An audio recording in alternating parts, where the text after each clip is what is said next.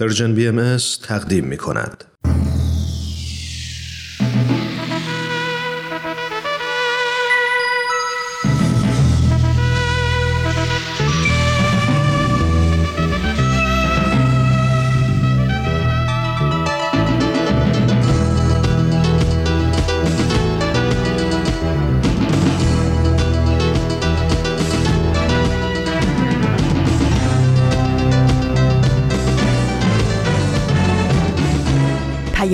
دوست، برنامه‌ای برای تفاهم و پیوند دلها.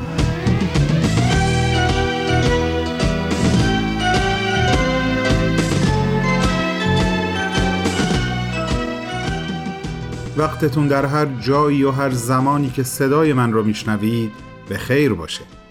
از اینکه در آغازین روز این هفته هم با شما همراه هستم و میزبانی شما رو به عهده دارم خوشحالم و امیدوارم بتونم به درستی به شکلی که در شأن شما عزیزان هست در خدمتتون باشم. خانوم ها، آقایان، شما به برنامه شنبه پرژن بی ام اس از رادیو پیام دوست گوش میکنید. من بهمن یزدانی هستم. امروز بیست و هشتم بهمن ماه سال هزار و چهارصد و دو خورشیدی هست و هفدهم فوریه سال دو هزار و بیست و چهار میلادی. خوشحالم به عرضتون برسونم از این هفته برنامه‌های شنبه تغییر پیدا کرده که امیدواریم این تنوع و تقدیم برنامه جدید مورد رضایت خاطر شما باشه. امروز هم با دو برنامه در خدمتتون هستم.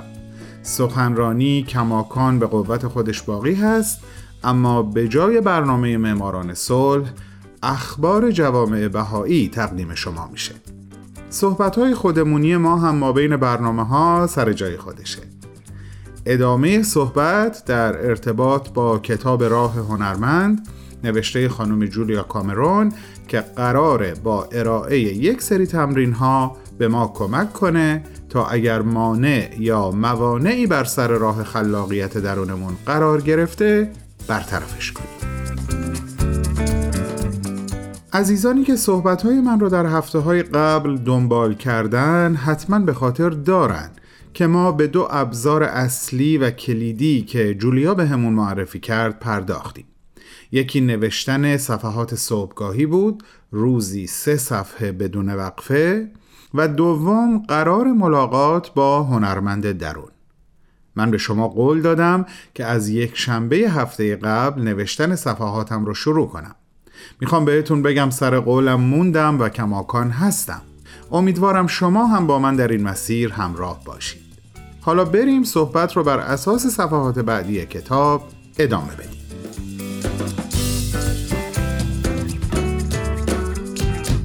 جولیا در ادامه صحبت‌هاش در کتاب راه هنرمند ذخیره هنری در درون هر کدوم از ما رو گاهی به یک دریاچه و گاهی به یک چاه تشبیه میکنه که ما باید با هوشیاری و به طور مستمر حواسمون بهشون باشه.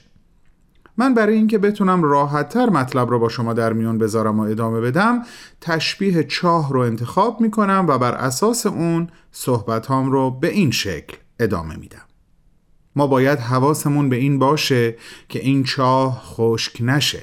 یعنی بعد از هر بار بهره برداری از اون و بالا کشیدن سطل آبی از خلاقیت، باید اون رو از یک منبع درونی پر بکنیم. این منبع درونی به روش‌های بیرونی جالب و گاه بسیار ساده پر میشه. اونقدر ساده که ممکنه چندان با اهمیت به نظر نیان. اما ساده بودن اصلاً به معنی بی اهمیت یا کم اهمیت بودن نیست. یادمه در کتابی این عبارت رو خوندم. ما آدم‌ها اونقدر درگیر کارهای پیچیده بی اهمیت شدیم که برای کارهای ساده با اهمیت وقت نداریم. حالا قراره وقت و توجه و انرژی بیشتری رو صرف کارهای ساده با اهمیت بکنیم. مثل چی؟ الان براتون میگم. اصلا بذارین از مثالهایی که خود جولیا در کتابش آورده استفاده بکنم تا به متن کتاب هم وفادار باقی بمونم. جولیا میگه به هنگام پر کردن چاه به افسون بیاندیشید، به وجد و طرب و تفریح و سرگرمی، نه به انجام وظیفه. دست به کاری بزنید که شما را برمی انگیزد، علایق خود را کشف کنید، به رمز و راز بپردازید، نه به مهارت و حذاقت. رمز و راز ما را به درون میکشاند و هدایتمان میکند و ما را شیفته میسازد. به هنگام پر کردن چاه حس‌های اسرارآمیزتان را دنبال کنید، نه این حس را که درباره چه چیز باید بیشتر بدانید. رمز و راز میتواند بسیار ساده باشد. مثلا اگر این جاده را در پیش بگیرم، نه راهی را که همیشه در آن رانندگی میکردم، چه خواهم دید؟ رمز و راز میتواند از آن نیز ساده تر باشد. مثلا اگر این عود را روشن کنم، چه احساسی خواهم داشت؟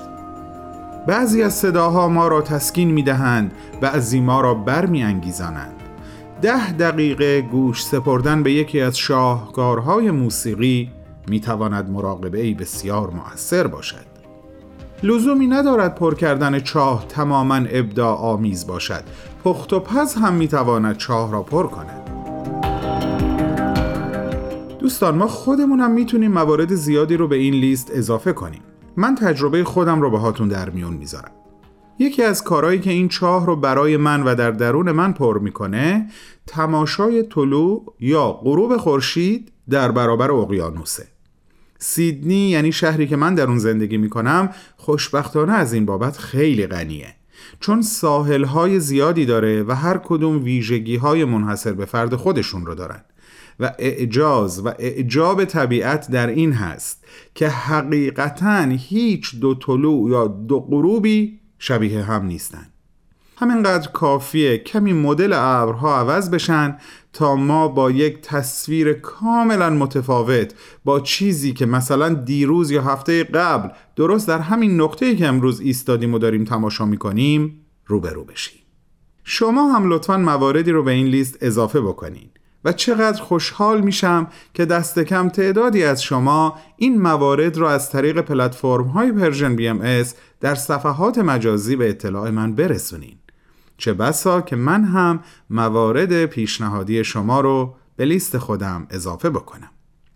صفحات پرژن بی ام اس در ساند کلاود، فیسبوک، تلگرام، ایکس، یوتیوب، واتساپ، اینستاگرام و پادکست خانها در اختیار شما عزیزان هست تا در هر موردی از جمله مطلبی که من خواهش کردم نظرات خودتون رو با ما در میون بذارید. آه بابا جان، اون برنامه که گفتین کی قراره پخش بشه؟ آخه نوام آخر هفته میاد پیشم، میخوام بهش بگم.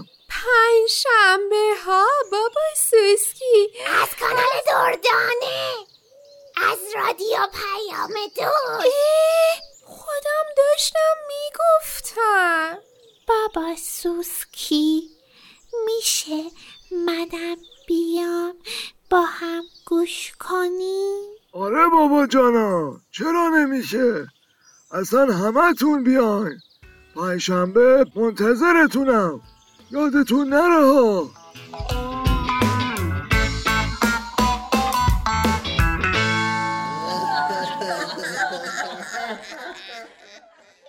بسیار خوب، الان زمانی هست که باید ازتون خواهش کنم من رو در ارائه برنامه سخنرانی همراهی کنید. با هم به استقبال این برنامه میریم و بعد از اون مجدداً این صحبت رو پی میگیریم. بفرمایید، خواهش میکنم.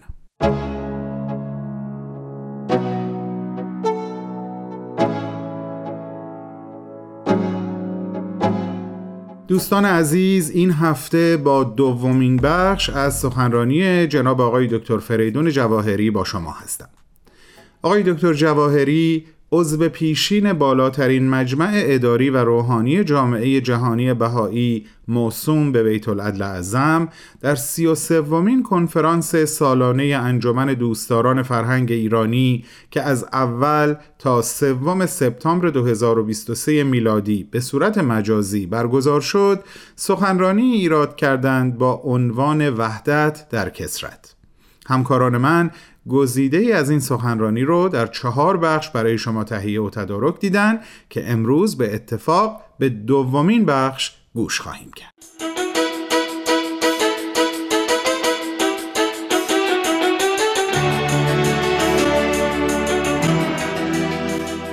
آنچه حضرت عبدالبها اون رو لازمه سربلندی ایران و در خور مردم پرمهر آن سرزمین دانستن، درکی صحیح از مفهوم تجدد و مدرنیته بود، نه تقلیدی کورکورانه از ملل مغرب زمین.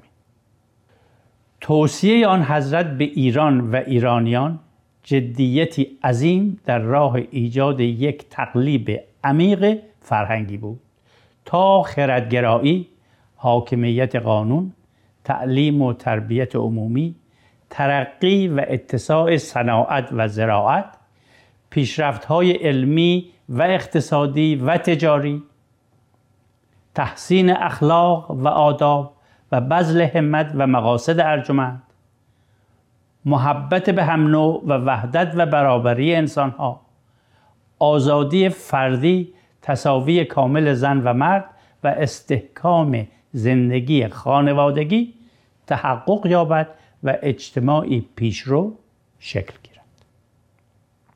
حضرت عبدالبها از ملت ایران دعوت فرمودند که سمند همت را در میدان غیرت برانند، با بصیرتی کامل هم در ترویج آخرین پیشرفت‌های علمی، تکنولوژی و اقتصادی بکوشند، هم در دوستی و رفاقت با دیگر مردمان جهان کوشا باشند، هم کلیه تعصبات را مردود دانند، هم حکومتی بر اساس مردم سالاری تأسیس کنند، هم منافع شخصی و گروهی را همیشه فدای مصالح عامه و مملکت کنند و هم در عین حال در ترویج اخلاقیات و معنویات و قوای روحانی که حادی بینش انسانی است همواره سعی بلیغ مبذول دارد.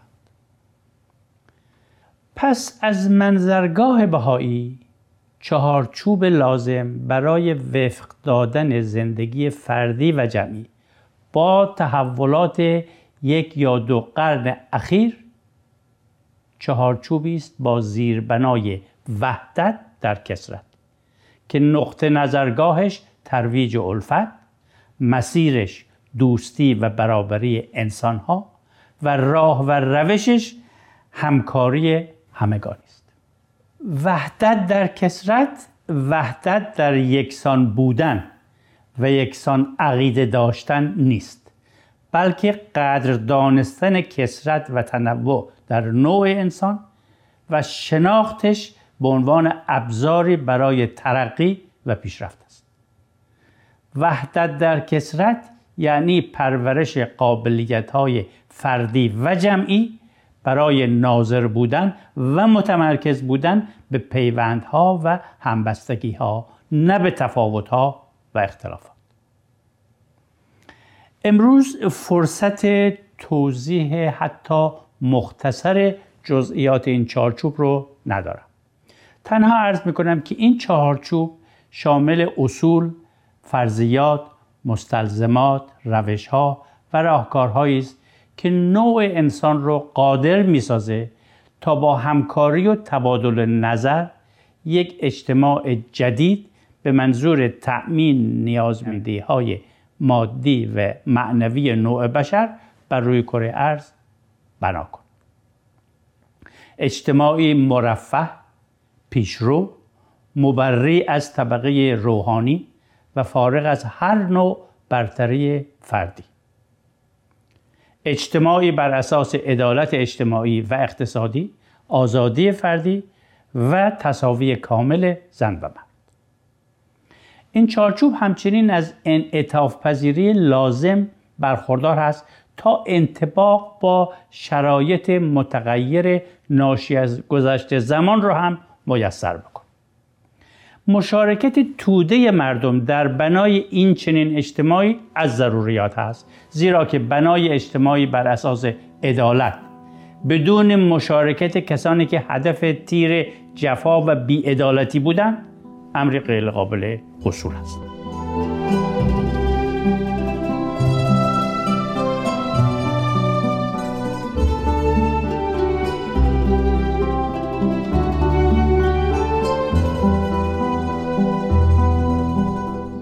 عزیزان، شما شنونده بخش دوم از گزیده سخنرانی جناب آقای دکتر فریدون جواهری هستید با عنوان وحدت در کثرت. ایشون این سخنرانی رو سال گذشته یعنی دو هزار و بیست و سه در سی و سومین کنفرانس سالانه انجمن دوستداران فرهنگ ایرانی ایراد کردند. بعد از چند لحظه کوتاه به ادامه صحبت‌های آقای دکتر جواهری گوش می‌کنیم. با ما همراه باشید.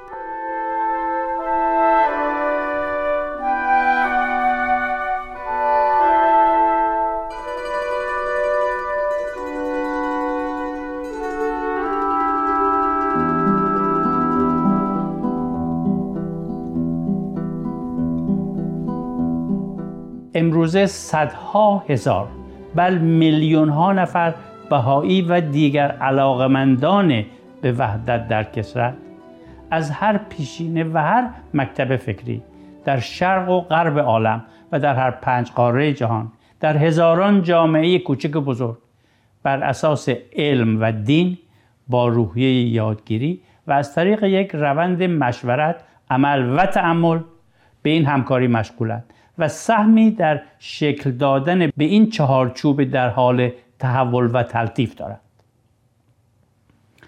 تجربیات حاصله از این مشروع عظیم هم میتونه برای ایرانیان عزیز بسیار مفید باشه، زیرا که اصول مورد نظر در این جامعه سازی همان منویاتی رو در بر داره که امروز مورد نظر ایرانیان است.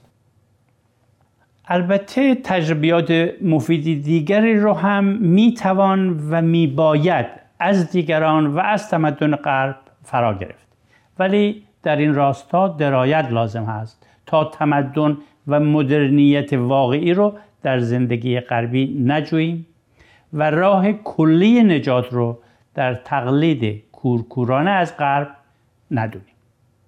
از محسنات غرب درس مفید بیاموزیم و سیئات غرب رو به دور افکنیم.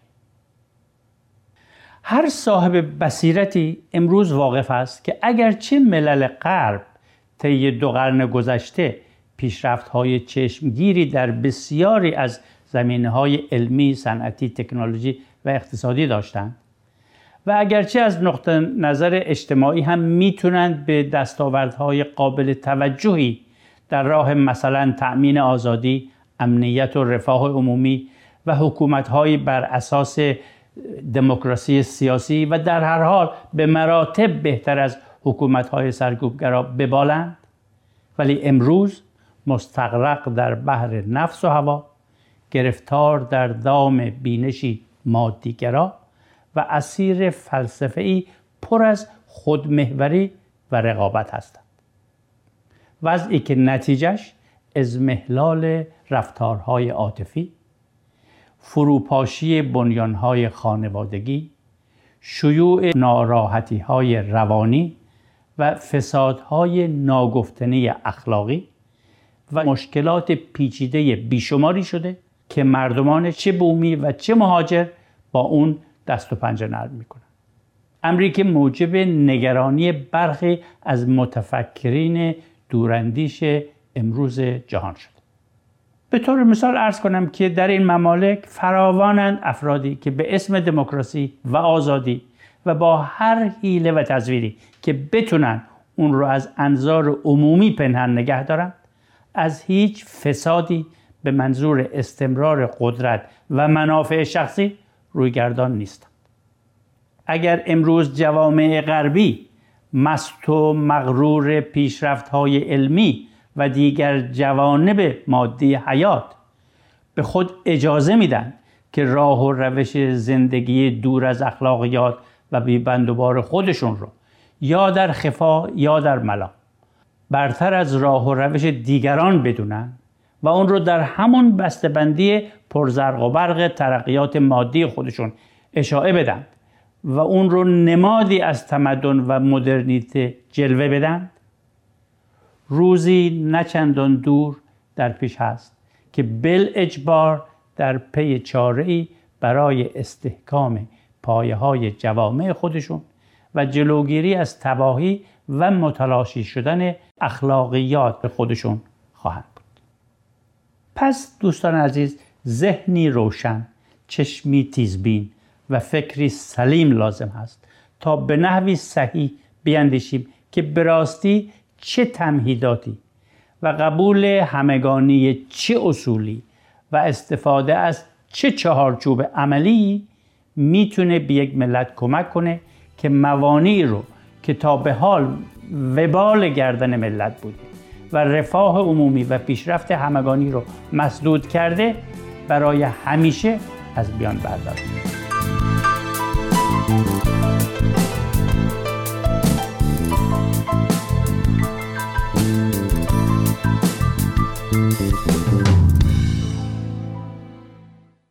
دوستان خوب و عزیز، این بود دومین بخش از گزیده سخنرانی جناب آقای دکتر فریدون جواهری، عضو پیشین بالاترین مجمع اداری و روحانی جامعه جهانی بهائی، موسوم به بیت العدل اعظم.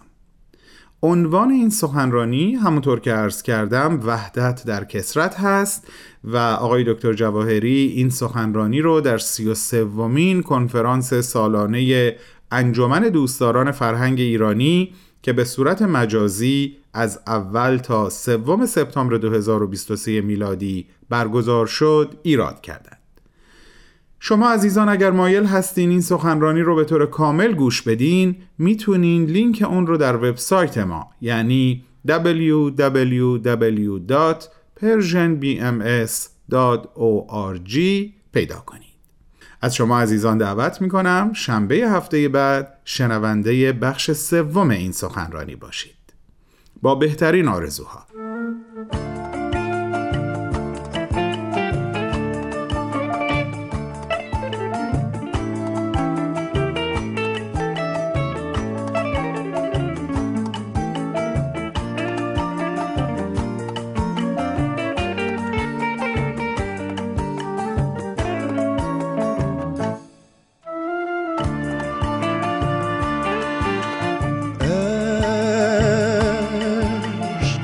به شکل پرواز پرنده است، عشق خوابه آهوی رمنده است.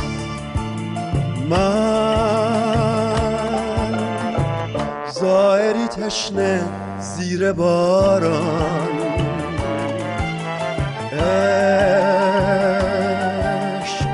چشم آبی اما باشنده است. من میمیرم از این آب مسموم،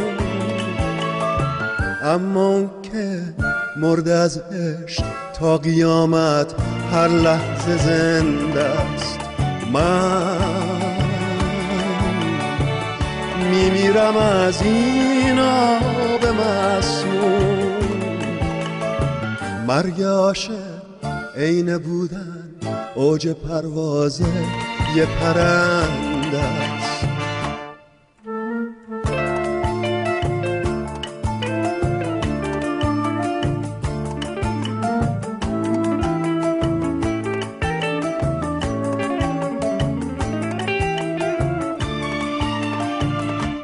تو که معنای عشقی به من معنای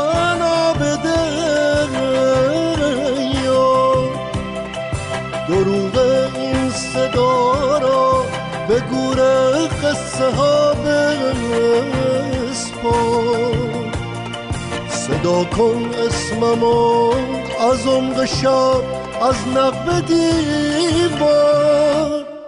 برای زنده بودن دلیل آخرینم باش، منم من بذر فریاد خاک خوبم سرزمینم باش. طلوع صادق عصیان من بیداریم باش. عشق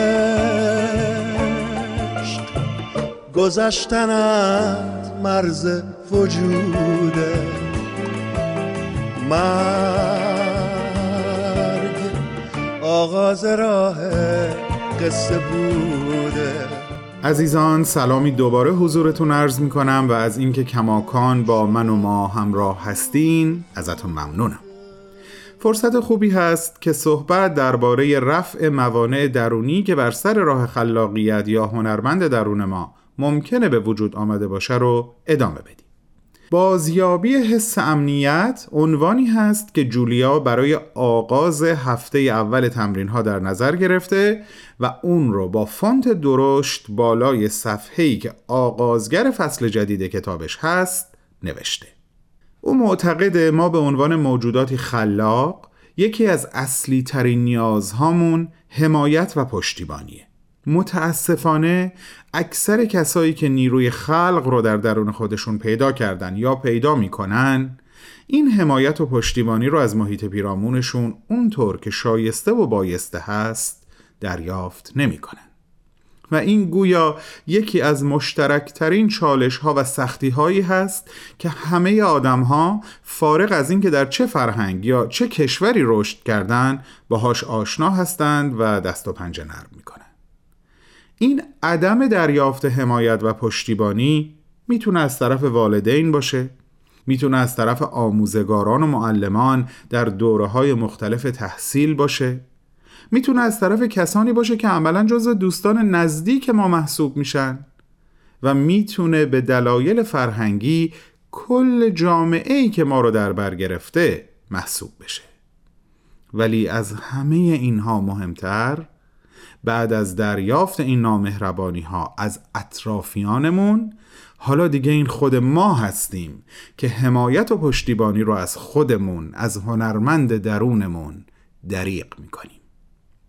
یعنی این باور نداشتن خود و باور نداشتن هنرمند درون خود در ما نهادینه میشه و هر زمانی که ما بخوایم به خودمون در این زمینه کمک بکنیم تا اون حس امنیتی که جولیا ازش به عنوان یک عنصر حیاتی یاد میکنه در جان ما احیا بشه، چنان صداهای بلند درونی به گوش ما میرسه که موجب شگفتیه.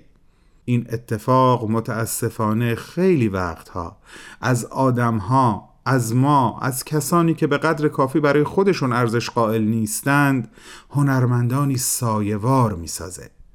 جولیا میگه هنرمندان سایه‌وار، هنرمندانی غافل از هویت راستین خودشون هستند که در اغلب اوقات هنرمندان مدعی رو دنبال میکنن، ناتوان از این دریافت که شاید خودشون از همون خلاقیتی که این چنین در وجود بقیه مورد تحسینشون هست برخوردار بودن و هستن، اما دارن سرکوبش میکنن. این افراد غالباً با افرادی معاشرت یا ازدواج میکنن که فعالانه اون حرفه هنری رو دارن دنبال میکنن که خودشون در خفا آرزومند اون بودن یا هنوز هم هستن. اما ما در این مسیر قراره به خودمون کمک کنیم و اون حس امنیتی که بقیه باید به همون میدادن اما به هزار دلیل منطقی یا غیر منطقی نتونستن یا نخواستن به همون بدن رو خودمون به خودمون هدیه بدیم. البته که کار بسیار دشواره، بدون تردید. اون صداهایی که از درون ما بلند میشه و حرفهای بازدارنده و شرمگین کننده میزنه واقعاً گاهی گوشخراشه. حرفایی از این قبیل که خب که چی؟ خیال کردی خیلی حالیته؟ خیال کردی هنرمند بزرگی هستی؟ با این توهمات راه به جایی نمیبری. حالا جولیا از ما میخواد که دست به یک اقدام بزرگ و شجاعانه بزنیم. میخواد خودمون مبارزه ای رو شروع بکنیم تا از این صد بگذریم و حس امنیت رو خودمون در خودمون به وجود بیاریم، اون رو حفظ بکنیم، اون رو رشد بدیم. از چه طریق؟ این دیگه مطلبی هست که من شنبه هفته آینده راجع بهش با شما مفصلتر صحبت خواهم کرد. این مبحث برای خود من خیلی جذاب و آموزنده است. امیدوارم برای شما عزیزان هم همینطور باشه. یک دنیا سپاس که تا اینجا شنونده صحبت‌های من بودید. زمان زمان پخش برنامه اخبار جوامع بهائی هست. بریم به استقبال این برنامه. سرویس خبری جامعه بهائی قزاقستان، اصول روحانی مبنای بنیادین برای تحکیم خانواده. دوازده بهمن هزار و چهارصد و دو، آستانه قزاقستان. دفتر روابط عمومی جامعه بهائی در قزاقستان طی مجموعه‌ای از نشست‌ها در سطح ملی، مقامات دولتی، دانشمندان، نماینده‌های جوامع دینی و سازمان‌های جامعه مدنی را گرد هم آورده تا در پرتو درک ماهیت انسان به عنوان موجودی ذاتاً شریف، به بررسی مفهوم رشد و بالندگی در زندگی خانواده بپردازد. لیازاد یانگالیوا از دفتر روابط عمومی و تیمور چکبار بایوف از دیگر اعضای این دفتر در مصاحبه‌ای با سرویس خبری برخی از بینش‌های به دست آمده از نشست‌های ملی اخیر را با آنان در میان گذاشتند.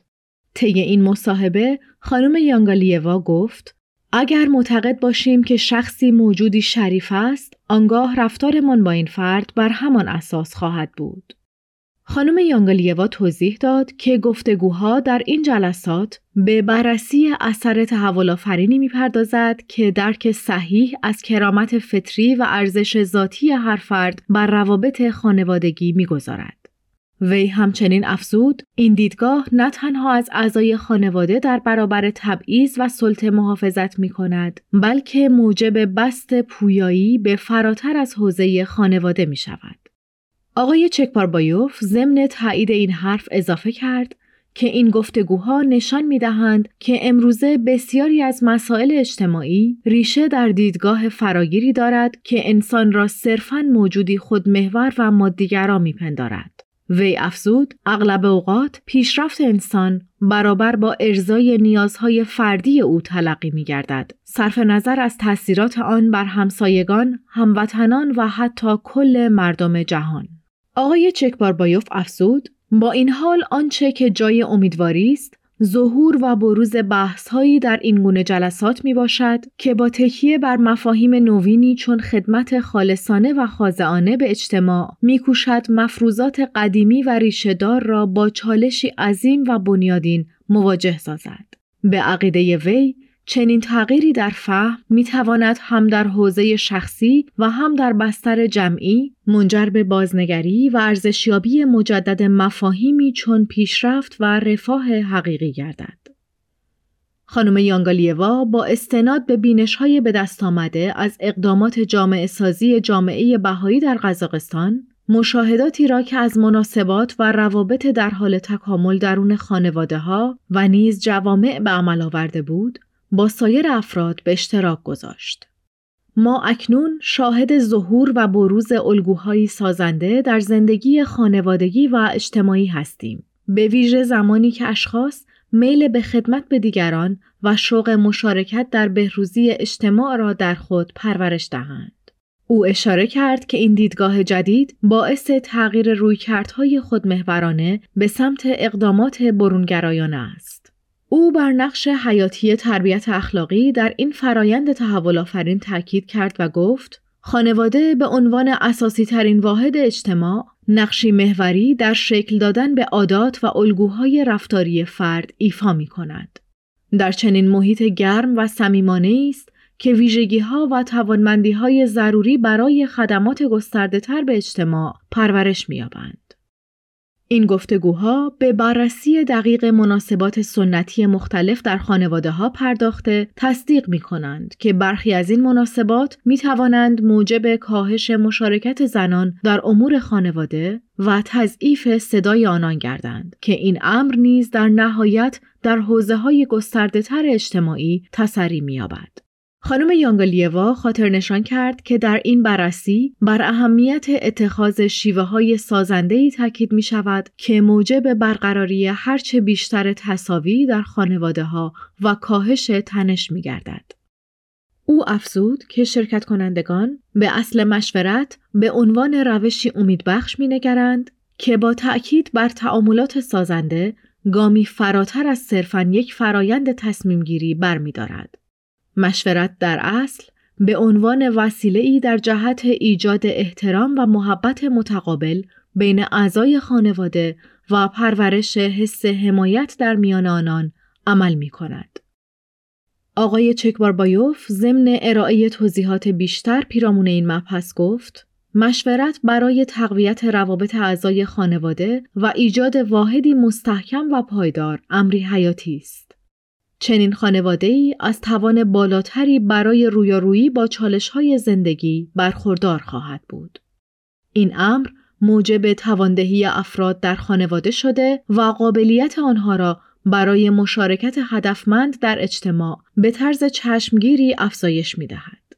دفتر روابط عمومی جامعه بهائی به عنوان بخشی از برنامه گسترده‌تر خود جهت مشارکت در گفتمان نقش خانواده در پیشرفت اجتماعی، چندین جلسه را به منظور بحث و گفتگو پیرامون این موضوعات برای ماه‌های آینده برنامه‌ریزی کرده است. بینش‌هایی از میدان عمل، پادکستی اثر متقابل فناوری، ارزش‌ها و اجتماع را بررسی می‌کند. مرکز جهانی بهائی: چگونه می‌توانیم از ادغام ارزش‌ها، آرمان‌ها و نیازهایمان در طراحی، توسعه و استفاده از فناوری اطمینان حاصل کنیم؟ این یکی از سوالاتی بود که مات فاینبرگ، متخصص فناوری از ایالات متحده، در این قسمت از پادکست بررسی کرد. این پادکست در حین یک گردهمایی اخیر در مرکز جهانی بهائی با موضوع توسعه جوامع ضبط شد. آقای واینبرگ ایده‌هایی را از مقاله خود با عنوان فناوری، ارزش‌ها و شکل‌دهی به واقعیت اجتماعی که در وبسایت نشریه عالم بهائی منتشر شده است، به اشتراک می‌گذارد. آقای واینبرگ میگوید دیدگاه کلی نسبت به توسعه فناوری نمیتواند از خود فناوری به دست آید. فناوری تجلی از قابلیت انسان است. فناوری اهداف انسان را برجسته میکند، توانمندی ما را تقویت میکند و توانایی‌های ما را افزایش میدهد. اما ویژگی‌ها یا عاملیت ذاتی لازمی که ما داریم را ندارد. این دیدگاه نیازمند مفهوم گسترده‌تری از عقلانیت است. مفهومی که به گفته آقای واینبرگ لازم است برگرفته از عقل و بصیرت معنوی باشد. او میگوید در دیانت بهایی این ایده به عنوان اصل هماهنگی بین دانش علمی و دینی بیان می شود. او میگوید این اصل تاکید می کند که وقتی فناوری توسط بصیرت اخلاقی و ارزش‌های معنوی هدایت شود، می تواند کمک قابل توجهی به رفاه اجتماعی و پیشرفت تمدن کند. او ادامه می دهد دانشی که ما برای پیشرفت نیاز داریم انواع مختلفی دارد. ما نه تنها نیازمند روش شناسی، نظریه ها، تکنیک ها و مدل ها هستیم، بلکه همچنین نیازمند ارزش ها و بینشی هستیم که سرچشمش این درک است که در واقع ما موجوداتی معنوی هستیم. اینکه ما هدفی برای مشارکت در ایجاد روش هایی برای زندگی عادلانه و صلح‌آمیز داریم. جامعه جهانی بهائی بروکسل: تصوری جدید از نقش سالمندان در اجتماع. جامعه جهانی بهائی بروکسل: در زمانی که مکالمات اجتماعی اغلب بر پیچیدگی‌های حمایت از سالمندان در سیستم‌های مراقبت بهداشتی و بازنشستگی متمرکز است، دفتر جامعه جهانی بهائی در بروکسل چشمانداز تازه‌ای را ارائه می‌دهد. تصور سالمندان به عنوان شرکت کنندگانی ارزشمند در تار و پود زندگی اجتماعی با تاکید بر نقش فعال آنها در ایجاد اجتماعی منسجم و پویا. این دیدگاه که در بیانیه‌ای با عنوان تدبیری اروپایی برای سالمندان نقش بی همتای زندگی اجتماعی بررسی شد، به طور اخص با نگرانی‌های در حال افزایش در مورد تنهایی و انزوای اجتماعی در میان سالمندان اروپا و در سطح جهان مرتبط است. این بیانیه بین مقامات اتحادیه اروپا و همچنین سخنرانان و سازماندهندگان کنفرانسی که هفته گذشته برگزار شد توزیع گشت. عنوان این کنفرانس سیاست‌های حال و آینده اتحادیه اروپا برای سالمندان بود و به میزبانی مشترک کمیته اقتصادی و اجتماعی اروپا و ریاست اسپانیایی اتحادیه اروپا جهت بررسی تدابیر اروپا برای رسیدگی به این مسئله برگزار شد. این بیانیه در تلاش برای تاکید بر محوریت زندگی اجتماعی پویا در طیفی از مسائل اجتماعی با بسیاری از گروه‌های جامعه مدنی مشغول در مراقبت از سالمندان و نیز کسانی که علاقه‌مند به موضوع انسجام اجتماعی هستند به اشتراک گذاشته شد. راشل بیانی از نمایندگان دفتر بروکسل با سرویس خبری گفتگو کرد و گفت چشمانداز جامعه جهانی بهائی سالمندان را نه تنها اعضایی از اجتماع که باید از آنها مراقبت شود، بلکه به عنوان شرکت کنندگانی حیاتی در زندگی اجتماعی باز تعریف می کند. او گفت میل به خدمت و مشارکت معنادار در اجتماع با افزایش سن از بین نمی رود. خانم بیانی افزود با شناخت ظرفیت‌ها و توانمندی‌های مختلف سالمندان، جوامع می‌توانند فرهنگی را پرورش دهند که در آن هر گروه سنی از طریق خلق الگویی هماهنگ از تجربیات مشترک و حمایت متقابل به غنای گروه‌های سنی دیگر کمک کند. بیانیه دفتر بروکسل بر مسئولیت مشترک افراد، جوامع و مؤسسات در اروپا برای ایجاد محیط‌هایی که در آن به مشارکت هر فرد ارزش داده و آن را می‌پروراند، تأکید می‌کند.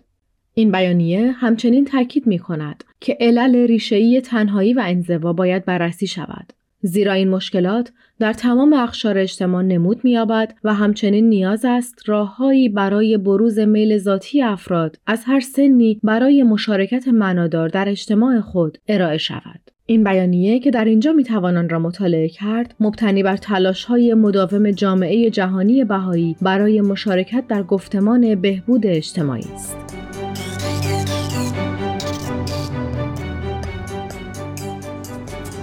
از اون حرفا که میترسیم، از اون حرفا که باید زد، از اون درد دلای خود، از اون حرفا یه خیلی بد نگفتی و نمیگم با حقیقتهای پنهونی، از اون حرفا که میدونم، از اون حرفا که میدونی به زیر سقف این خونه منم مثل تو مهمونم، منم مثل تو میدونم تو این خونه نمیمونم، به زیر سقف این خونه منم مثل تو مهمونم، منم مثل تو میدونم تو این خونه نمیمونم.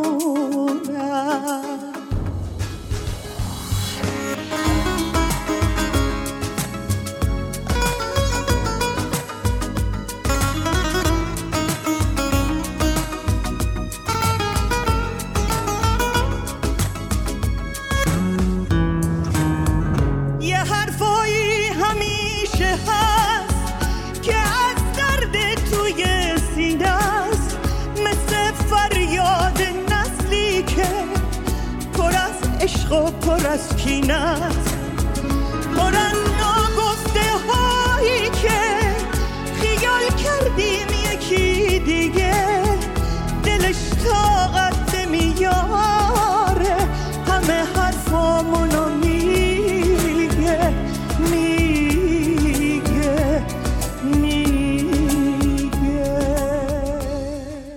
دوستان عزیزم، فرصت بسیار کمی تا انتهای برنامه امروز باقی مونده. خوشحال و شاکرم که امروز هم تونستم در خدمت و همراه شما باشم. دیگه چیزی به آغاز آخرین ماه سال یعنی اسفند زیبا باقی نمونده. یه بار یه دوست هنرمند خوش‌ذوق میگفت بهار خانوم، شما چه عطری به خودتون میزنین که حتی اسفند هم بوی شما رو میده؟ الهی از همون روز اول اسفند بوی عطر بهار به مشاممون برسه و بتونیم اون بوی خوش رو منتشر کنیم. همگیتون رو مثل همیشه به حقیقی ترین و ماندگارترین عواطف قلبی خودم و دیگر اعضای خانواده پرژن بی ام اس اطمینان میدم و تا شنبه هفته بعد باهاتون خداحافظی میکنم. پاینده باشی، خدا نگهدار.